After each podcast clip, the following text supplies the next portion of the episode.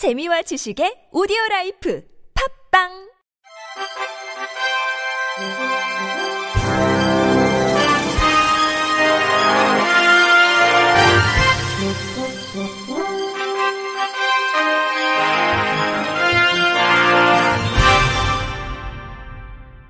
청취자 여러분 안녕하십니까? 5월 23일 월요일 KBIC 뉴스입니다.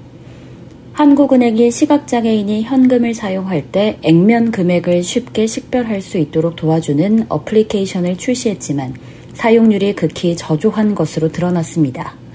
한국은행과 국립과학수사연구원은 지난해 11월 시각장애인들을 위한 현금 식별 앱 개발에 착수하여 지난달 20일 장애인의 날에 맞춰 한국은행권 액면 식별 도우미 앱을 출시했지만 22일 기준 구글 플레이 스토어에 집계된 해당 앱의 다운로드 횟수는 500회 내외로 극히 저조한 것으로 나타났습니다.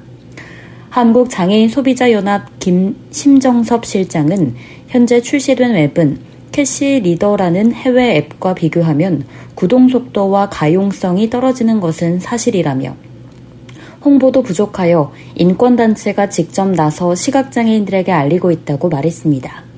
20대 시각장애인 최모 씨는 이전에는 현금을 식별하기 위해 지폐 식별용 플라스틱 카드를 따로 들고 다녀야 하여 불편함이 컸다면서 관련 앱이 출시된 줄 알았으면 자주 사용했을 텐데 홍보가 부족했던 것 같다고 말했습니다.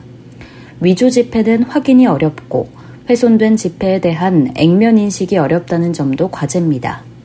30대 시각장애인 박모 씨는 현금 거래를 할 때면 아기를 가지고 일부러 잘못된 지폐를 주는 경우에 대한 불안감이 있을 수밖에 없다면서 상품권이나 다른 지폐권에 대한 가용 범위도 넓어졌으면 좋겠다고 말했습니다. 한국은행 측은 철저한 사후 관리를 통해 앱 이용에 불편함이 없도록 하고 새 은행권을 발행하면 액면 식별 장치도 개선하도록 노력할 것이라고 밝혔습니다. 한국장애인 고용공단 고용개발원은 장애인 고용정책 수립에 필요한 노동시장 기초 통계 자료를 확보하기 위해 장애인 고용 패널 조사, 장애인 경제활동 실태 조사 두 종의 통계 조사를 5월부터 실시한다고 밝혔습니다. 장애인 고용 패널 조사는 매년 동일한 대상의 추적 조사를 통해 장애인 경제 활동과 관련된 동태적 통계 자료를 생산하기 위한 조사로 2016년에 구축된 4,577명을 대상으로 오늘부터 8월 말까지 실시합니다. 장애인 경제활동 실태조사는 장애인 고용률, 실업률 등 국가 통계 지표를 생산하고 장애인 고용정책 대상의 정확한 규모를 추정하기 위해 무작위로 추출된 15세 이상 등록장애인 1만 1000명을 대상으로 오늘부터 7월 17일까지 실시합니다. 특히 올해 조사에서는 코로나의 지속이 장애인 경제 활동에 미친 영향을 파악하기 위한 문항과 중대재해 처벌법 시행에 따른 산업 안전 관련 문항을 다수 포함하는 등 사회 현안 이슈와 관련한 통계를 생산하여 통계의 활용도를 높이고자 했습니다. 또 장애인 경제활동 실태조사의 경우 조사 주기를 반기로 단축해 보다 시의성 높은 통계 생산을 기대할 수 있습니다. 이 조사는 통계법 제33조에 의해 응답자와 응답 내용에 대한 비밀을 철저하게 보장하여 코로나 관련 방역 대책을 준수하여 실시하고 6월에는 기업체 대상의 기업체 장애인 고용 실태 조사와 발달장애인 당사자와 보호자 대상으로 발달장애인 1과 3 실태 조사를 실시할 예정입니다. 장애인 근로자가 보조 공학기기 정보를 쉽게 찾아볼 수 있는 온라인 전용몰이 오픈했습니다. 한국장애인 고용공단은 11번가와 함께 보조공학기기 전용몰을 오픈했다고 밝혔습니다. 보조공학기기 전용몰에서는 공단에서 지원하는 보조공학기기에 대한 최신 정보를 사진 또는 동영상 등을 통해 편리하게 확인할 수 있습니다. 전용몰은 11번가 메인 화면에서 왼쪽 상단 카테고리 내 기업 서비스를 누르면 나오는 한국장애인 고용공단 전용 홈페이지에서 이용 가능합니다.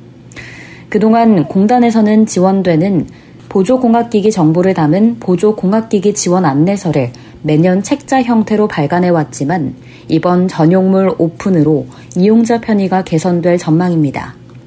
한국장애인 고용공단 측은 올해부터 장애인 근로자와 이들을 채용한 기업이 함께 장애인 업무 환경에 필요한 보조 공학기기에 대한 정보를 손쉽게 접할 수 있도록 11번간의 온라인 쇼핑몰 형태의 보조공학기기 전용몰을 운영한다며 장애인 근로자 및 사업장의 보조공학기기 정보 접근 편의성을 높이기 위해 노력할 예정이라고 말했습니다. 한편 11번가는 지난해 12월 보조공학기기 전용몰 위탁 운영사 공모를 통해 정식 운영자로 선정됐습니다.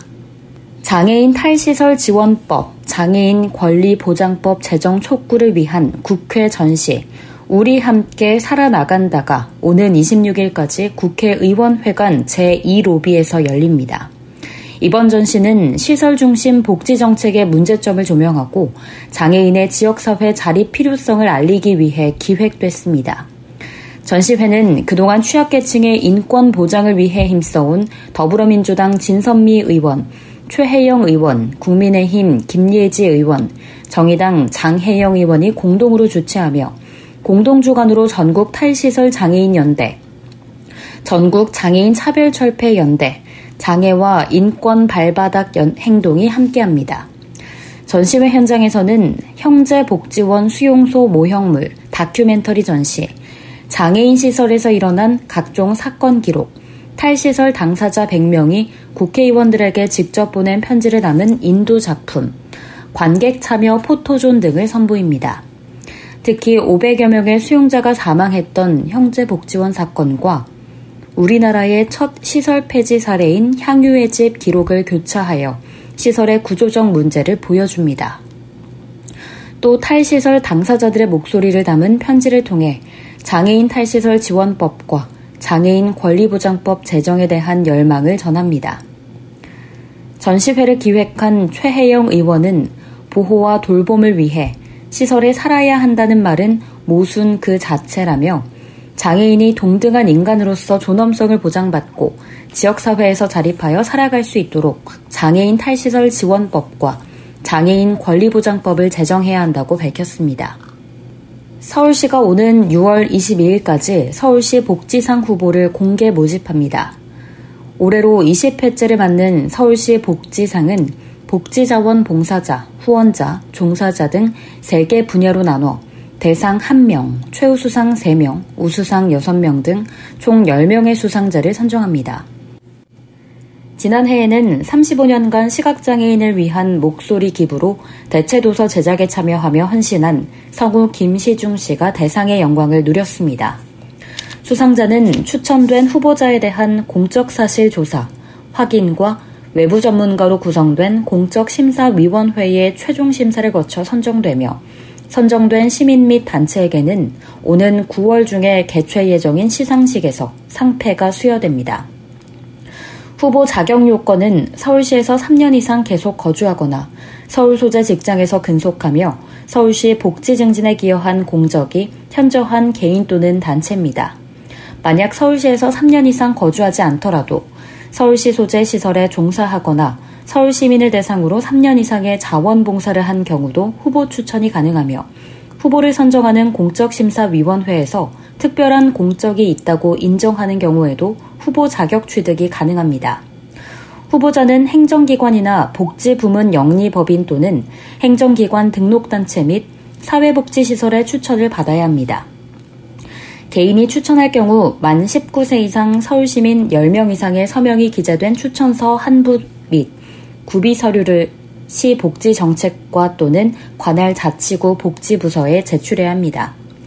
후보자 추천 제출 서식 및 안내는 서울시 홈페이지나 서울복지포털에서 제20회 서울시 복지상 추천 공고를 통해 확인할 수 있습니다.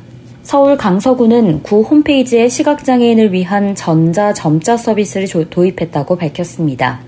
전자 점자 서비스는 구 홈페이지 내 전자 점자 뷰어 보기를 누르면 해당 정보가 전자 점자로 변환되고 시각장애인은 자신이 가진 점자 정보 단말기를 확인하여 내용을 확인할 수 있습니다. 점자 프린터 출력용 파일도 제공되어 단말기가 없는 시각장애인도 강서구 소식을 접할 수 있습니다.